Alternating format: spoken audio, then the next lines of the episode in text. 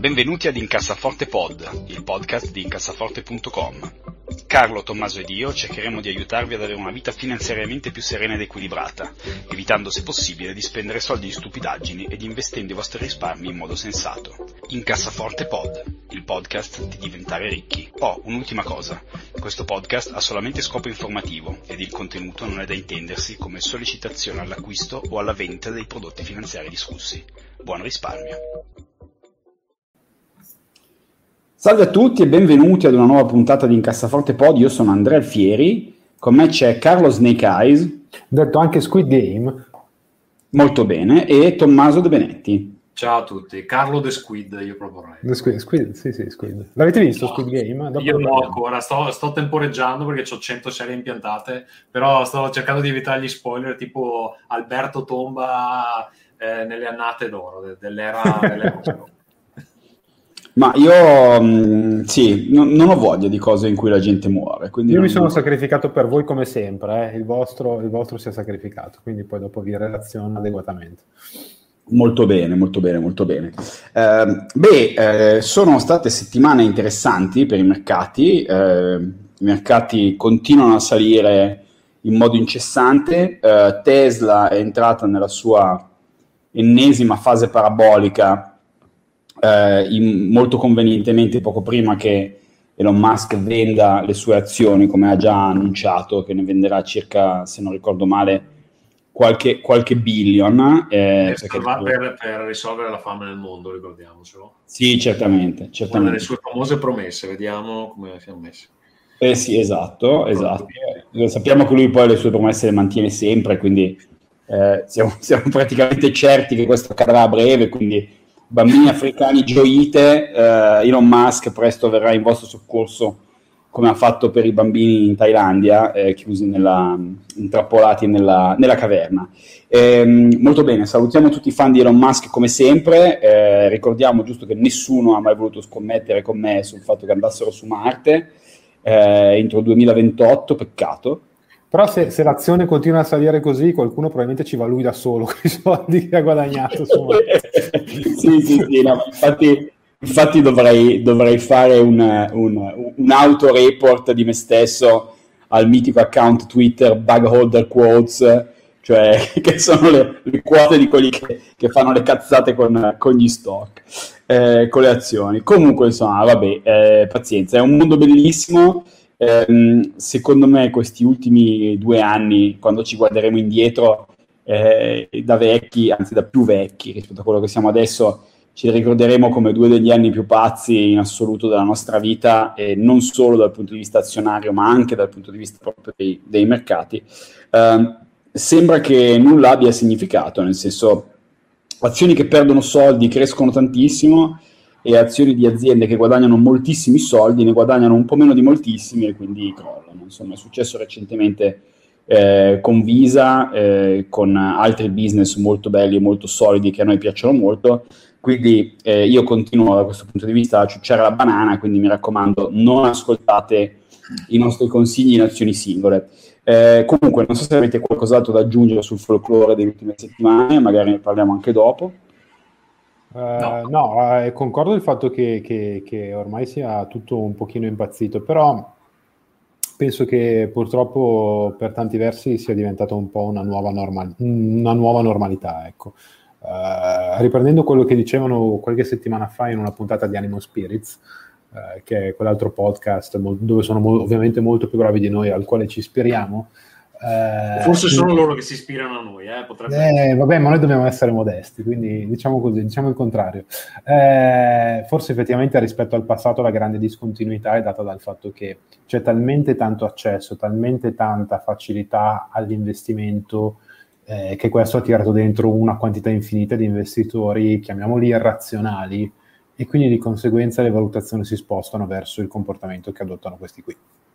Sì, questo, questo è vero, eh, però a mio modo di vedere, diciamo, nel, nella pratica rispetto al 1999 non è particolarmente più facile investire, era già facilissimo investire nel 1999, soprattutto in America, dove c'erano già le varie piattaforme di trading tipo e-trade, cose Charles Schwab, eccetera, che sì, ok, sono leggermente meno convenient di una app eh, tipo Robinhood, però eh, non è come, come, come, comprava le azioni. No, no, no, io credo che l'app e il cellulare abbiano spostato tanto. Cioè abbiano gamificato la cosa. Sì, sì, sì. Allora, quello sicuramente c'è anche più disponibilità economica di gente che, che evidentemente può investire perché se non c'hai i soldi poi non è che investi. C'è anche quel discorso lì da fare, penso, no? Sì, certo, assolutamente. Sicuramente eh, molti parlano del, dei famosi check che il governo americano ha mandato alla popolazione per proteggerli dalla pandemia, e, i famosi stimulus checks, che tanta gente poi si è, si è, investita in modo più o meno speculativo, questo è chiaro. Eh, tutte spiegazioni molto logiche, però quando il, il coin di Shiba Inu, che è la trollata di una trollata, no? perché cioè, è, è, è, la trollata di, del mitico Doge. A questo punto non possiamo che chiamarlo Dogecoin, quindi il, il, il, il coin veneziano, che era la trollata di un, di un, di un eh, dei, dei, vari eh, shitcoin che ci sono in giro. È arrivato, mi sembra, alla valutazione tipo di 50 miliardi di, di dollari, una cosa di questo genere, e, e scherzavamo tra di noi nella chat che con meno di 50 miliardi di dollari uno si può comprare tipo tutta la Danone, si può comprare tutta una serie di aziende eh, pazzesche che, che, guadagnano pozzi e pozzi e pozzi di soldi. Quindi insomma ci sono delle cose che, che oggettivamente sono, sono, poco, sono, poco, normali. Eh, comunque insomma vedremo come andrà a finire. Eh, secondo me alla fine purtroppo, perché poi è questa la cosa triste, a perderci sarà solo la povera gente, perché i vari riccastri sicuramente non si fanno fregare o se si fanno pre- fregare non si fanno fregare tutti i risparmi di una vita. Quindi insomma fate attenzione se volete scommettere su qualche nuovo shitcoin del cacchio, eh, tipo quello mitico di, di, Squid Game che appunto è salito a una valutazione tipo di 3 miliardi per poi andare a zero in pochi secondi, eh, fatelo ma con, con, con, soldi che potete permettervi uh, di perdere.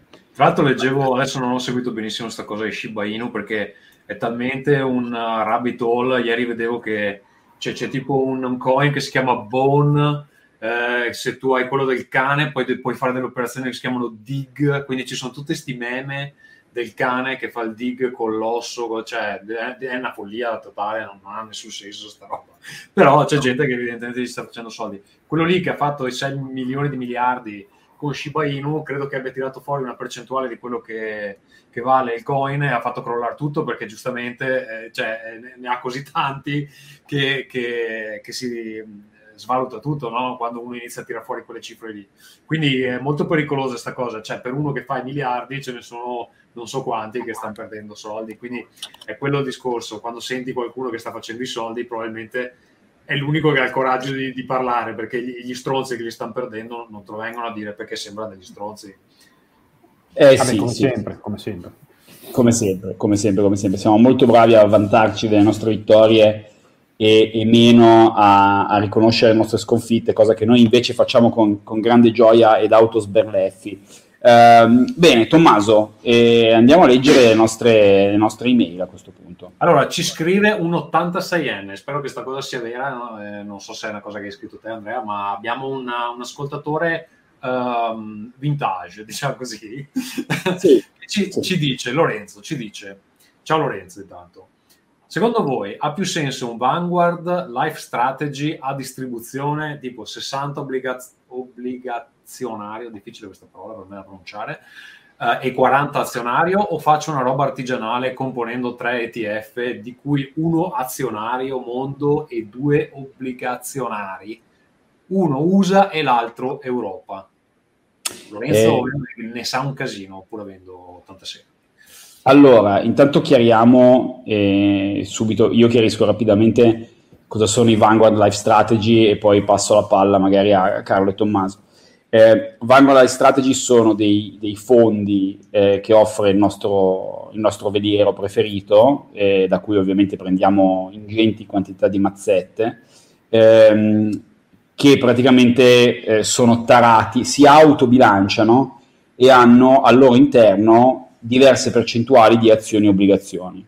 Quindi c'è il life strategy, tra virgolette, aggressivo, quindi diciamo 90% eh, azioni, 10% obbligazioni, ce ne sono vari, quindi ce ne sono di, di, di varie tipologie e hanno il grosso vantaggio che sono un fondo solo eh, che contiene al suo interno tutto. Ok? Quindi questo per spiegare a chi non li conoscesse di che cosa si tratta. Carlo, tu cosa suggeriresti? Io direi la prima perché mi sembra più semplice. Quindi il Vanguard Life Strategy. 60 e 40 perché farlo artigianalmente poi alla fine mh, che cosa vai a fare di diverso dal 60 e 40 o fai una scelta diversa se cerchi di replicarlo prendi già quello impacchettato secondo me. Sì eh, anche perché come dire non, non, non hanno un costo eccessivo no? Eh, e hanno il grandissimo vantaggio i life strategy che si autoribilanciano. Eh, perché se tu Lorenzo compri 60-40, poi se le azioni vanno su tanto, dopo non avrai più 60-40, ma avrai magari 55-45, che magari ti va bene, ma magari no. Invece se tu vuoi mantenere un'allocazione standard, avere un prodotto che te lo fa in automatico, non, non ho guardato perché personalmente eh, io non, non, amo l'idea di comprare obbligazioni in questo momento, ma perché sono psicolabile eh, io, eh, ma non credo che abbiano un costo di gestione maggiore in modo determinante da, da farti cambiare la strategia. Quindi anche sono piuttosto d'accordo eh, a, fare le cose, a fare le cose facili. Bene, la seconda parte della domanda diceva: potreste suggerire forme più ottimizzate riguardo alla tassazione, anche pensando ad una successione il più lontana possibile? Ho sentito blaterare dal nipote che ne sa, e già qua si, si fa capire la stima che Lorenzo ha per il nipote, eh, di assicurazioni che non entrano nell'asse ereditario e sento odore di sola. Questa è la domanda per Carlo, chiaramente. C'ha ragione il nipote. C'ha ragione il nipote perché nell'ordinamento italiano eh, le polizze vita si distinguono in due macrotipi, le polizze caso morte e le polizze diciamo così di accantonamento. Le polizze caso morte sono quelle in cui l'assicurato paga un premio e se viene a mancare, quindi se muore durante la durata del, del contratto, un capitale, 100.000, 200.000, un milione, viene liquidato agli eredi. In questo caso il capitale è esentasse, quindi gli eredi lo prendono tutto. Per quanto riguarda invece le polizze, diciamo così, di accantonamento, quella dove mettete un premio unico all'inizio oppure mettete, non so, 1000 euro all'anno per 20 anni, eh, su quelle polizze arrivate a scadenza, sul capital gain, cioè la differenza tra quanto avete versato e il valore della polizza al momento in cui viene, viene riscattata, vengono eh, pagate le imposte appunto sul capital gain, che sono una via di mezzo tra la parte obbligazionaria e la parte azionaria del prodotto, quindi mediamente atterrata a un 20%. E il capitale non è, non è, non è tassato perché è già un vostro reddito, quindi lo avete pagato come, come provento del vostro lavoro o della vostra pensione. Se invece, questo quando il prodotto arriva a scadenza, se invece l'assicurato muore durante il prodotto, il capitale viene liquidato agli eredi e anche lì la parte eh, diciamo maturata, quindi che ha goduto di un guadagno, viene tassata esattamente nel modo che abbiamo detto prima. La parte di capitale invece non è soggetta ad alcuna tassazione, quindi si mh, esce dall'asse ereditario non è sottoposta a imposta di successione. Quindi se lasciate 20 milioni in una polizza vita a un, a un nipote e, e, venite a mancare, eh, quei 20 milioni non rientrano nella, nell'asse ereditaria. Lampo di competenza da parte di Incassaforte, grazie, grazie mille Carlo per, Naturalmente tutto, tutto, quello che vi ho detto è sempre da verificare con il vostro commercialista, ma prendetelo, prendetelo molto per buono. Ecco.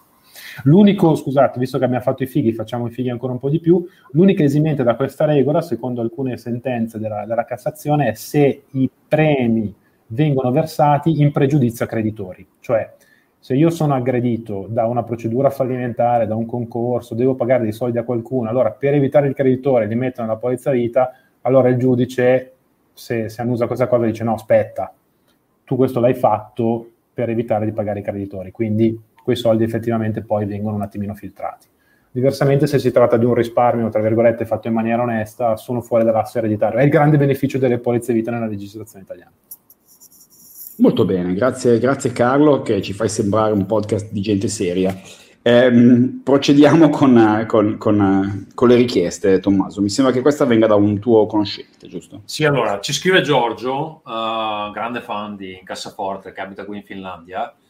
Ci dice, ancora senso investire uh, nell'S&P uh, 500 ETF? In fin dei conti Alphabet, Facebook, Amazon, Apple e Tesla sono ormai così grandi che pesano tantissimo in percentuali. Io sono andato a controllare, sono effettivamente il 22% del, um, dell'S&P. Eh, basta che una di queste vada in crisi, statisticamente probabile che trascinerà giù le altre 490. Si fa prima ad investire nei singoli stock? Tommaso, tu cosa dici? Io dico sì, anche se uh, in realtà uh, nel sentivo aspetta, aspetta, io non ho, una, io, o si, si, fa prima di investire nei singoli stock? Aspetta, io non ho capito la domanda, nel senso, singoli stock intende Alphabet, Facebook, Amazon oppure tutti gli altri? Ecco, qui effettivamente c'è una, un'ambiguità, non sono sicuro di, di cosa intendesse.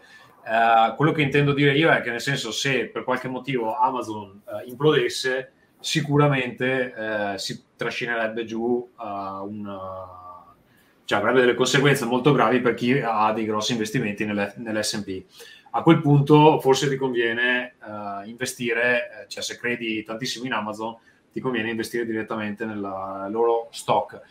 Quello che mi pare improbabile a questo punto è che eh, di tutte, secondo me, adesso che potrebbero avere dei problemi, effettivamente sono in due. Cioè Tesla, eh, nel senso che eh, potrebbe non anzi lo sappiamo che, che, che non vale quello che, che vale effettivamente uh, al momento, perché cioè, non produce abbastanza cose per giustificare quel valore là. Il valore attuale di Tesla è molte volte superiore a effettivamente quello che Tesla fa. Correggimi Andrea se sbaglio, ma è così giusto. Ma eh, allora, giusto due, due numeri. Eh, Tesla da sola vale più di tutti gli altri produttori di macchine del mondo insieme quindi cioè, Tesla da sola vale più di tutti gli altri produttori appunto di macchine, ci sono Toyota, Volkswagen, eccetera, eccetera. E in termini invece di, di, di, di vendite, che voi le misuriate in, in euro, in dollari o in, o in macchine, eh, sono in realtà tipo l'1% del mercato, cioè sono assolutamente insignificanti. Quindi eh, diciamo che adesso poi... Eh, alla fine il, la, la, misura migliore del valore in un dato momento di un'azione è il suo prezzo, ovviamente. Quindi ad oggi Tesla vale mille e passa dollari. Eh, il punto è quanto questo sia sostenibile in un lunghissimo periodo. Verrebbe da pensare che no, è anche vero che sono oramai 4-5 anni che, che, la gente lo pensa e loro stanno sempre cioè, là. Per eh. essere giustificabile quel prezzo vorrebbe dire che 99 macchine su 100 per strada dovrebbero essere delle Tesla. In realtà noi sappiamo che se hai culo è una ogni 100. Sì, esatto. Quella, è quella la cosa che non, che non torna. Sì, più che 99, poi... almeno, almeno 51. Almeno 51 su 100. Eh sì. Però, eh, ecco, in, cioè, quindi cioè, ha quel valore là perché la gente ci specula, perché Musk è bravo a fare eh, marketing, perché è bravo con i meme, perché la gente ci crede, e siccome ci crede un altro, l'altro gli va dietro e si, si forma un po' quella cosa, quella uh, fear of missing out dove tutti comprano perché sta comprando il vicino di casa, però senza sapere esattamente perché, che è anche un po' il problema con le cripto in questo momento. Sì, esattamente. Io, io direi giusto una cosa, un paio di cose, Giorgio. Allora, uno, eh, alla fine è vero che Alphabet, Facebook, Amazon, Apple e Tesla pesano il 22%, però sono 5 azioni. Quindi mediamente no, più o meno è il 4.5% ciascuna il peso. Se anche queste dovessero perdere domani da sole, una di queste dovesse perdere la metà del suo valore, l'impatto sarebbe dell'1% su SP.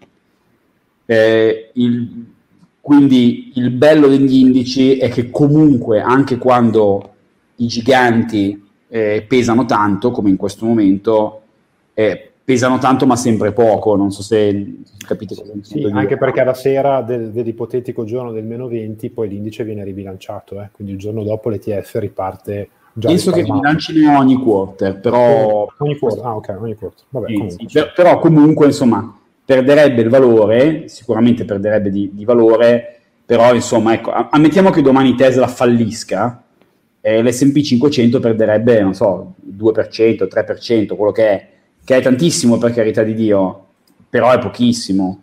Credo no. che perderebbe il 2,5%. Ecco, sì, che è sicuramente molto meglio che non avere il 100% in azioni Tesla, perché se poi Tesla va a zero perdete il 100% di quello che avete. Quindi... Sempre, sì, sempre, tornando a Tesla, quello che dicevamo prima, no? ricollegandoci a questo discorso eh, sul prezzo, oggi Tesla è a 1229 dollari, con un rapporto prezzo eh, price earning di 400 se un rapporto desiderabile per investire in un titolo, anche se eh, il rapporto PN non è più indicativo in certi settori come lo era una volta, però nell'automotive insomma un peso ce l'ha ancora, dovrebbe essere intorno ai 20, capite che intuitivamente il titolo vale 20 volte più 20 volte di meno, sì, eh, esatto. Dovrebbe perdere circa il 95% del suo valore. Esatto. Diciamo. Ehm, che il 95% è tanto Adesso ve lo, tantino, sì. Una lo, lo, quantifico così, è tanto, il 95% è tanto. Ehm, quindi no, secondo me non fai prima di investire nei singoli stock, gli indici hanno questa cosa molto bella eh, che comunque garantiscono una grande diversificazione. È chiaro che, ecco, questo mi verrebbe da dirlo, eh, bisogna ricordarsi che tra le azioni c'è comunque un certo tipo di correlazione nel senso eh, l'indice S&P mette a riparo da un eventuale diciamo, fallimento domani di Tesla, no? quindi Tesla scompare, voi perdete solo il 2,5%, ok? Però solitamente se c'è una grossa crisi di borsa perdono tanto sia le azioni singole che l'indice di conseguenza, però lì non sarà più un problema specifico di Alphabet, Facebook, Quello Amazon. che volevo dire a Giorgio, che poi alla fine non sono riuscito a finire, è che dovrebbero implodere tutte e cinque per avere questi problemi.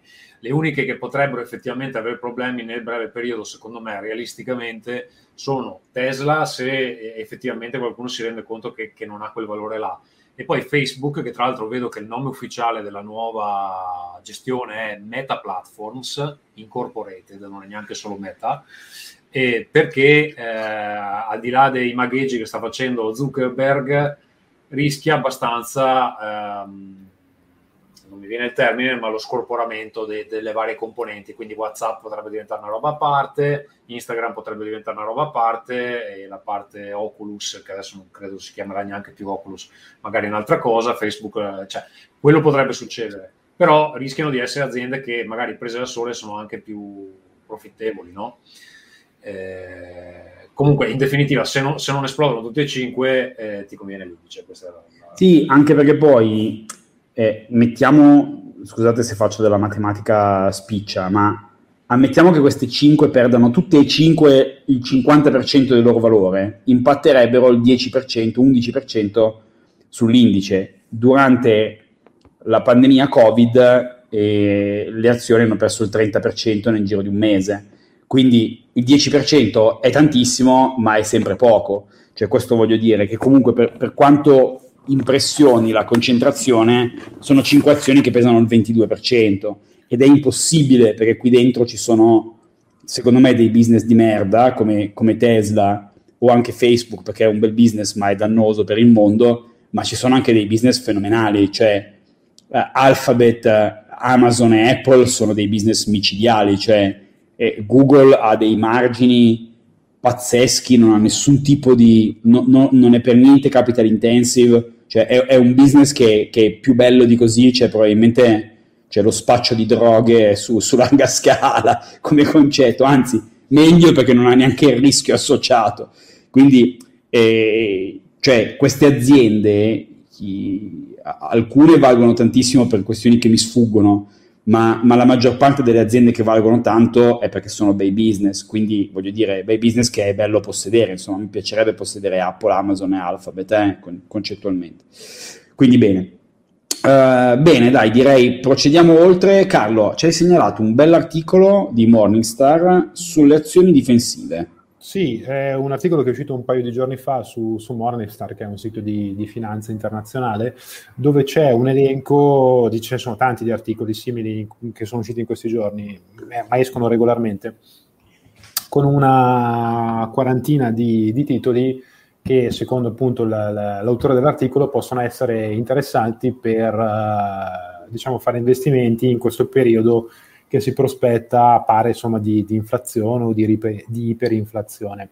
Uh, senza andare tanto a guardare la, la, singola azione, io consiglio questi articoli perché uh, ti danno un po' un'idea, ti, ti, fanno magari accendere il faro su, su, tante, su tante azioni che possono essere più o meno interessanti, però ti danno uno spunto per andare magari a vederle, a studiarsele un po', eh, magari azioni di prodotti o di, o di, aziende che conoscevi ma alle quali non hai mai associato un'idea di investimento, ti danno un po' insomma, lo spunto per informarti, per andare a vedere mh, qualcosa di, di, più magari di quel settore, di quell'industria e magari ne può, ne può spuntare fuori sicuramente qualche, qualche idea o qualche, o qualche, ragionamento interessante. Ecco, sicuramente non consiglio di copiare eh, da questi articoli, però di prenderli un po' come, come idea, ecco, come spunto. Sì, sicuramente, sicuramente. No, un articolo interessante. Eh, ovviamente i settori che tendono ad essere difensivi sono eh, quelli consumer staple, utilities. Consumer staples e, e utilities più qual- qualcos'altro. Qualche farmaceutico c'è. Sì, esatto, farmaceutico. Cioè, eh, l'idea è che eh, quando c'è, se ci dovesse essere una grossa crisi eh, che porta a disoccupazione, drammi, eccetera, magari vi comprate un, orologio di lusso di meno, ma comunque l'elettricità comunque continuate a consumarla, le sigarette, se siete dei fumatori, continuate a fumarli, eh, continuate a fumarle, il dado della, della Knorr continuate a comprarlo eh, e, e, questo genere di robe. Quindi i, i settori difensivi sono tendenzialmente quelli. Eh, Tommaso, invece c'è stato un bello scambio su Twitter eh, tra Pagliacci e, eh, che, si dicono, che, si dicono, essere grandi difensori dell'ambiente. Cosa, cosa, è successo? Allora, due grossi sindaci americani, eh, Francis Suarez, sindaco di Miami, e Eric Adams, uh, sindaco di New York, tra l'altro non ero neanche sicuro che l'avessero già eletto perché era uno di quelli in corsa, ma poi mi sono perso le elezioni. Comunque pare che sia il sindaco al momento. Eh, tutti e due dicono che si faranno pagare uh, gli stipendi in uh, Bitcoin, ovviamente scatenando un vespaio di commenti incazzati sotto, anche abbastanza giustamente. Qualcuno gli dice praticamente è come se il sindaco avesse deciso uh, di rendere New York uh, uh, la capitale del multilevel marketing o roba del genere.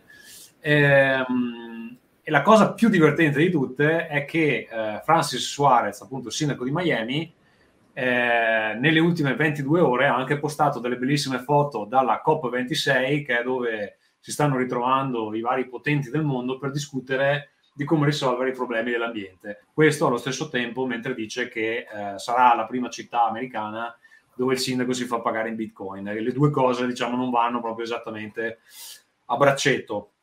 Più che altro al di là della, mm, della, del delirio di, di, queste affermazioni è che uh, diciamo un po' de, de, dell'ipocrisia di andare alla, alla conferenza sul clima quando poi dici che ti fai pagare in bitcoin, eh? c'è il fatto che comunque essendo delle figure importanti eh, a livello politico, cioè rischiano di dare a bitcoin un, un'importanza che effettivamente al momento cioè, ha solo perché um, c'è questo effetto piramidale dove eh, chi ne ha tanti sta cercando di spingere chi ne ha pochi a, a, a comprare in maniera che, che il prezzo del loro bitcoin salga ancora di più. Diciamo che i problemi eh, sottostanti la tecnologia sono noti da, dal punto di vista soprattutto ambientale, peraltro non fa neanche nemmeno quello che si era premessa di fare. La gente non spende bitcoin, ho visto che eh, Starbucks ti dà la possibilità di pagare in bitcoin eh, oppure Twitter ti dà la possibilità di mandare le mance in bitcoin, ma chi sarebbe così folle da pagare in bitcoin quando non sai quanto valgono? E magari se aspetti due giorni ti valgono il 10% in più. Cioè non ha senso d- dare le mance in Bitcoin perché eh, è come dare le mance in lingotti d'oro praticamente. Eh, e quindi cioè, non, non, fa neanche la, la, la valuta che si proponeva di fare. Quindi, non so, è una cosa interessante da menzionare, però secondo me stiamo arrivando a un livello preoccupante dove sta venendo presa in seria considerazione per sostituire il dollaro che avrà i suoi problemi, ma sicuramente non ha quelli del, del Bitcoin. Sì, beh, intanto è, è più difficile utilizzare i dollari eh, ad oggi in grande quantità per fare money laundering e, e, e, altre, e altre, schifezze. Eh, comunque, vabbè, Carlo, vuoi aggiungere qualcosa su... No, no, no, ma infatti intendevo proprio questo, cioè che se mai, ma non credo mai si arriverà, qualcuno dovesse paventare un, una sostituzione del dollaro con qualche criptovaluta, eh, partirebbe qualche legge subito che blocca tutto. Sì, bene, direi passerei... Ah, scusa Tommaso, vuoi aggiungere qualcosa? No, no, no, dicevo appunto, stavo facendo una transizione molto fluida al prossimo argomento. Molto bene, vai, pro- procedi allora. E, e niente, eh, direi che andiamo ai consigli della, della, settimana, giusto Andrea? Parti te, che non parti mai. Benissimo, allora, eh, recentemente eh, ringrazio molto il nostro comune amico Pierre eh, per la segnalazione, ho scoperto che è, recentemente stato il trentennale eh, di un album eh, molto importante che si chiama Loveless, eh, di un gruppo che si chiama eh, My Bloody Valentine. Um, se non li conoscete perché siete dei giovani, perché comunque oramai appunto essendo trentennale l'album uscito nel 91, che non è propriamente l'altro ieri, ehm, ascoltatevelo. Secondo me ha qualche momento un, un po' palloso, eh, ma ha dei pezzi che sono assolutamente micidiali, assolutamente micidiali. Cioè ha praticamente, beh insomma è un album spettacolare, uno degli album più belli secondo me della storia, quindi scaricatevelo, eh, legalmente si intende. Eh, My Bloody Valentine Loveless, un, non so se voi lo conoscete ragazzi. Sì, molto bello. Sì, sì, grandissimo disco.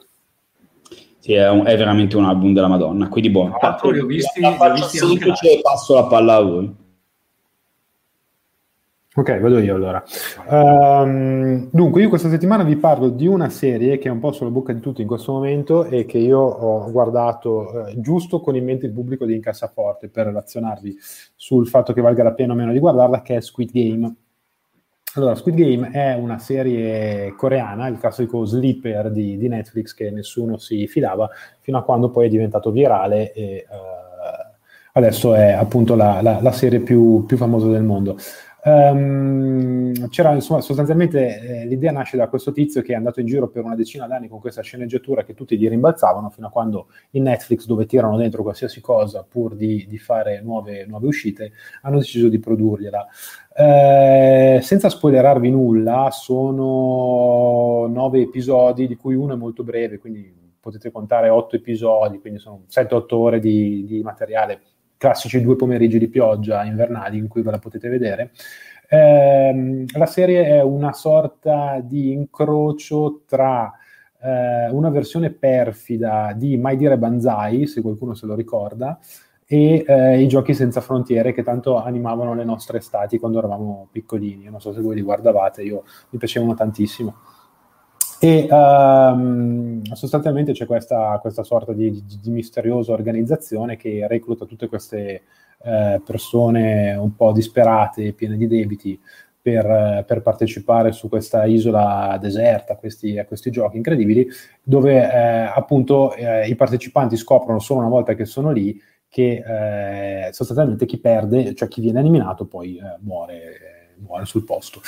Eh, quindi vabbè, non, non, vi dico, non, vi dico, nient'altro. Eh, la serie è abbastanza lenta all'inizio, i primi due episodi, eh, il taglio orientale, eh, che assolutamente non è un male, attenzione, perché se vi piace il cinema orientale, eh, i film coreani, sudcoreani nel, negli ultimi anni, negli ultimi 10-15 anni hanno fatto veramente, eh, veramente dei passi da gigante e ci trovate delle cose di altissimo livello. Um, le prime due puntate sono, sono, un pochino lente, mettono giù un po' la, il quadro della trama, presentano un po' i personaggi e poi la serie, la serie ingrana. Uh, effettivamente c'è, c'è, una bella tensione nel guardarlo. Uh, un po' perché ci si affeziona ai personaggi, un po' perché insomma si sa che prima o poi eh, muoiono tutti, tipo i dieci piccoli indiani di, di Agatha Christie. Eh, se vale la pena di vederlo o no, mm, sì e no, insomma, eh, io sono uno che, ad esempio, La Casa di Carta, che è un'altra serie di Netflix che, che, a tanti è piaciuta, io personalmente credo di essere arrivato alla fine del primo episodio, ma poi non ce l'ho più fatta. Eh, questo è un po' migliore, non è molto originale perché sembra mh, mm, che sia una grande trovata, in realtà se avete letto il manga Battle Royale o il film omonimo del 98, il film giapponese Battle Royale, tra l'altro uno dei film preferiti da Quentin Tarantino, eh, insomma le atmosfere, la, la, la, trama un po' ricordano, ricordano queste, queste, storie. Sì, ricordiamo Battle Royale che ha ispirato The Hunger Games. Eh, che ha ispirato The Hunger Games. Certo. Io, no, io Squid Game, eh, Games devo ancora vederlo, ma la, la vibe Battle Royale è assolutamente evidente anche dal trailer. Ecco, insomma, eh, quindi diciamo che eh, più o meno questi sono gli elementi per, per decidere. Non è tempo perso, eh, personalmente, ma questo è un mio taglio personale, eh, sono arrivato a un punto dove queste situazioni t- troppo estreme, cioè veramente impossibili nella realtà, al di là della, della violenza, un pochino mi hanno, mi hanno, stufato. O me la tiri veramente in una, in una baraccata tipo il eh, la, la, fantascienza, il, il supereroe, la cosa strana. Questo francamente è un po' borderline, però ecco, se volete essere parte del, del buzz sociale che c'è in giro, magari dategli un occhio. Sì, il mitico Battle Royale che io vidi quando ero un giovinastro eh, a Lione in lingua originale, che tra l'altro include il mitico Beat Takeshi, sì. che, che, fa un po' tutto il giro perché intanto sia un, un eccellente eh, regista e attore di film giapponesi eh, bellissimi, anzi, anche se ne ha fatti alcuni bellissimi e alcune merde totali, secondo me, ma, ma tanti molto molto belli, tra cui eh, Violent Cop, eh, Zatoichi, eh, Zatoichi Anabi, eh, il pallosissimo L'estate di Kikujiro, eh, mamma mia, che palle quel film là. Eh. Mamma mia, una palla veramente oscena. e, e, che tra l'altro era anche un personaggio eh, che compariva sempre in Mai Dire Banzai. Perché, esatto, perché il, il, l'originale, il titolo originale di Mai Dire Banzai è Takeshi Castle, lui è Takeshi Kitano, e quindi sì, è proprio lui. Poi eh, Takeshi, sì. Takeshi, Kitano ha anche delle ottime opinioni sulle donne, tipo dice che le donne secondo lui non dovrebbero votare perché votano solo i candidati belli e quindi incasinano tutto. quindi è un personaggio un po' così. Beh, eh, diciamo che anche lui si inserisce un po' nel filone di, di, di quelli come Mishima che in Giappone sono diciamo abbastanza conservatori, ecco, mettiamola, mettiamola così. mettiamola così. E, e comunque, insomma, io eh, il, il, il, cinema coreano eh, è una roba che a me recentemente non piace tantissimo, eh, anche Parasite, Parasite l'hai visto? Molto bello. Allora no, ma appunto stavo per dire, io ho conosciuto il cinema coreano nel 2004 perché ho visto, e, che tra l'altro l'ho consigliato mi pare qualche settimana fa, eh, Memories of Murder, che è il, primo, è il film che ha lanciato eh, il regista, quello, quello, di Parasite, quindi Bong, eh, come che, che si chiama. Sono, sono che anche, anche il protagonista, volendo. Chiamiamolo Bong Bong. Sì, esattamente, che, che è un film tra l'altro eccezionale che io mi sento di consigliare a tutti. Io eh, l'ho recuperato in modo purtroppo diversamente legale in questo momento perché non, non riesco a trovarlo legalmente e quindi me lo riguarderò probabilmente questa, eh, questa sera. Tommaso, tu invece cosa ci suggerisci? Allora, io vi suggerisco uh, Bacio Feroce di uh, Saviano, uh, personaggio che piace o non piace, eh, generalmente non piace. due tipi di reazione, o lo odiate o lo, o lo amate. Io sono in mezzo, nel senso che è un po' bolso, però sicuramente un personaggio che ha avuto un impatto importante nella cultura italiana eh, che sicuramente si è messo nei guai in maniera molto seria da molto giovane, eh, credo beh, è abbastanza evidente che soffre di questa condizione perché anche recentemente eh, se n'è uscito con degli editoriali eh, contro i politici che non gli credevano, eccetera, che praticamente non so, c'erano dei processi dove riconoscevano che effettivamente lui era in pericolo di vita per le cose che era scritto su Gomorra, eccetera Poi vabbè, ehm, può piacere o no, ha uno stile un po' particolare. Comunque qualche anno fa ha scritto un romanzo che si chiama La paranza dei bambini e questo Bacio feroce è il, è il sequel. Allora, io lo consiglierei, eh, forse della paranza avevo già parlato, uh, la paranza vuol dire tipo la banda dei bambini. E ehm, lo consiglierei a tutti quelli a cui è piaciuta la serie TV di Gomorra, che secondo me è di una qualità eccelsa. Uh, ho visto le prime tre stagioni, mi manca la quarta, mi hanno detto che la quarta scende un po', ma è comunque il top in, que- in, quel genere lì. E questo qui è praticamente una versione libro di, di, di, di, vicende molto simili. Non sono quelle vicende lì, sono appunto le vicende di una banda di bambini che si guadagna le piazze di Napoli sgominando i cosiddetti vecchi eh, ovviamente assolutamente una storia assolutamente truce, piena di gente che si ammazza per motivi futili. Uh, sono alle ultime pagine, mi mancano cinque pagine di questo, quindi non so ancora esattamente come va a finire, ma sono già successe delle cose abbastanza gravi, quindi immagino che si tratti solo di un epilogo um, eh, di commiato, diciamo così. E tra l'altro ho anche un'edizione che, firmata da Saviano perché eh, è un'edizione che, che, mio padre aveva e una volta è andato a un incontro dove c'era lui se l'ha fatta anche firmare, quindi ho anche l'edizione deluxe, diciamo così. Niente, mi sta piacendo molto. Se, se riuscite a superare quel fatto che lui ha un po' sto stile un po' così ampolloso, secondo me ve lo dimenticate dopo 5 minuti e la storia è bella, è bella, mi sta piacendo molto, lo, lo, lo cioè, è uno di quei libri dove alla sera non vedo l'ora di andare a letto per leggere cosa succede. Quindi se, se vi piace quel genere lì è veramente ottimo. Poi il personaggio può piacere o no, secondo me ha avuto un, comunque un ruolo importante in Italia.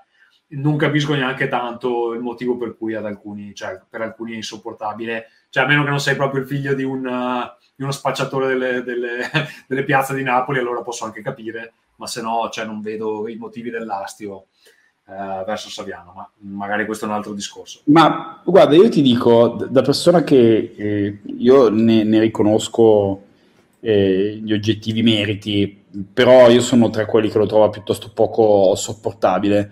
Eh, ha la stessa, eh, lo stesso atteggiamento fastidiosamente arrogante del tipo ti spiego come funziona il mondo eh, che hanno che hanno per dire i vari Marco Travaglio piuttosto che altri, altri fenomeni che ci sono un po' a sinistra a destra. Eh, quindi non, non, ne faccio assolutamente una questione politica, ma è più una questione di, di, di approccio, nel senso eh, io non amo molto il fatto che insomma abbia, secondo me, tantissime manie di protagonismo. Eh, ah, eh, guarda, io Andrea adesso poi chiudiamo perché magari non è neanche l'argomento adatto per il podcast, però penso che nel suo uh, campo sia uno dei maggiori esperti del mondo. Infatti, ecco, una cosa interessante di questi due libri, Bacio feroce e La paranza dei bambini, è che sebbene siano uh, romanzate, cioè molte delle tecniche, molte delle cose che succedono, secondo me, so, sono cose che sono successe veramente. Come si fanno a fare infiltrare le armi in un posto, come si fa a creare un'imboscata per la banda avversaria, eccetera. Secondo me sono tutte cose che Saviano ha preso da, da, casi reali, perché suona realistico quasi tutto quello che scrive. So che tra l'altro è anche un grande esperto dei narcotrafficanti in Messico, perché tra l'altro aveva fatto anche, eh, credo con sua consulenza, aveva fatto quest'altra serie eh, chiamata Z- eh, 000, mi pare, eh, che era andata su HBO, eh, che lì parlavano dell'andrangheta e dei, e dei, na- e dei narcotrafficanti. Eh, quindi insomma, cioè, nel suo campo è uno che ne sa, che poi magari si ponga in un certo modo, però immagina anche che comunque questo qua è sotto scorta da vent'anni, cioè ci avrà anche le palle girate, io penso, no? Sì, può darsi, può darsi, vabbè, ma comunque chi se ne frega anche di, anche di Saviano, comunque eh, il, ottimo consiglio, eh, io devo dire, a me, a me il, il il film Gomorra era piaciuto molto. No, era un film, no? Gomorra. Film poi hanno fatto, hanno fatto il film e poi hanno fatto anche la serie. Io avevo visto il film che mi era piaciuto parecchio, devo dire la verità. Eh, bene, dai, direi che abbiamo una, una puntata piuttosto cicciuta e corposa, eh, cicciuta come sottoscritto. Eh, io ringrazio molto Carlo Snake Eyes. Ciao a tutti. E ringrazio molto Tommaso De Benetti. Ciao a tutti, su Twitter mi trovate a @tdebenetti. Mi scuso molto per non aver mutato il microfono prima, ma essendo io un imbecille me ne sono accorto tipo 15 minuti dopo che Tommaso me l'ha segnalato, quindi eh, vi ciuccerete. Per l'episodio 100 cercheremo di, di farlo senza problemi audio. Eh, sì, no, oggi perché ho notato che il, che il microfono, eh, quello cinese da 2 euro che ho usato nelle ultime due puntate, ha una qualità molto scadente, mentre invece quando parlavo col microfono del Mac normale si sentiva benissimo, però c'è questo piccolo problema di, appunto del, dell'eco. Quindi da, dalla prossima puntata tornerò eh, per la vostra gioia al microfono cinese da, da 2 euro. Molto bene, eh, direi a questo punto buon fine settimana eh, e grazie di nuovo a tutti, ci sentiamo presto. Ciao a tutti. ciao, ciao. ciao. ciao, ciao.